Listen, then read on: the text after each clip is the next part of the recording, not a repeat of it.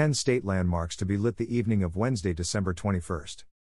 Governor Kathy Hochul today announced that 10 state landmarks will be illuminated blue and yellow tonight, Wednesday, December 21st, in honor of Ukrainian President Volodymyr Zelensky traveling to the United States to meet with President Biden and address a joint session of Congress.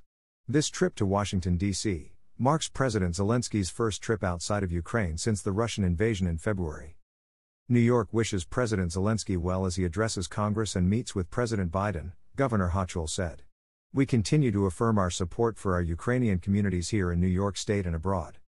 Landmarks that will be illuminated include One World Trade Center, Governor Mario M. Cuomo Bridge, Alfred E. Smith State Office Building, Empire State Plaza, State Fairgrounds, Main Gate and Expo Center, Niagara Falls, the Franklin D. Roosevelt Mid Hudson Bridge, Albany International Airport Gateway, MTA LIRR, East End Gateway at Penn Station. Fairport Lift Bridge over the Erie Canal.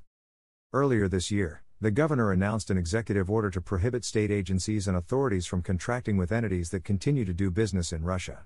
In early March, Governor Hochul announced actions to strengthen the Department of Financial Services enforcement of sanctions against Russia, including the expedited procurement of additional blockchain analytics technology.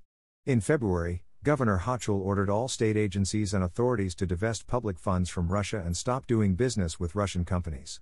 The governor also launched a website with resources for Ukrainians and how New Yorkers can help.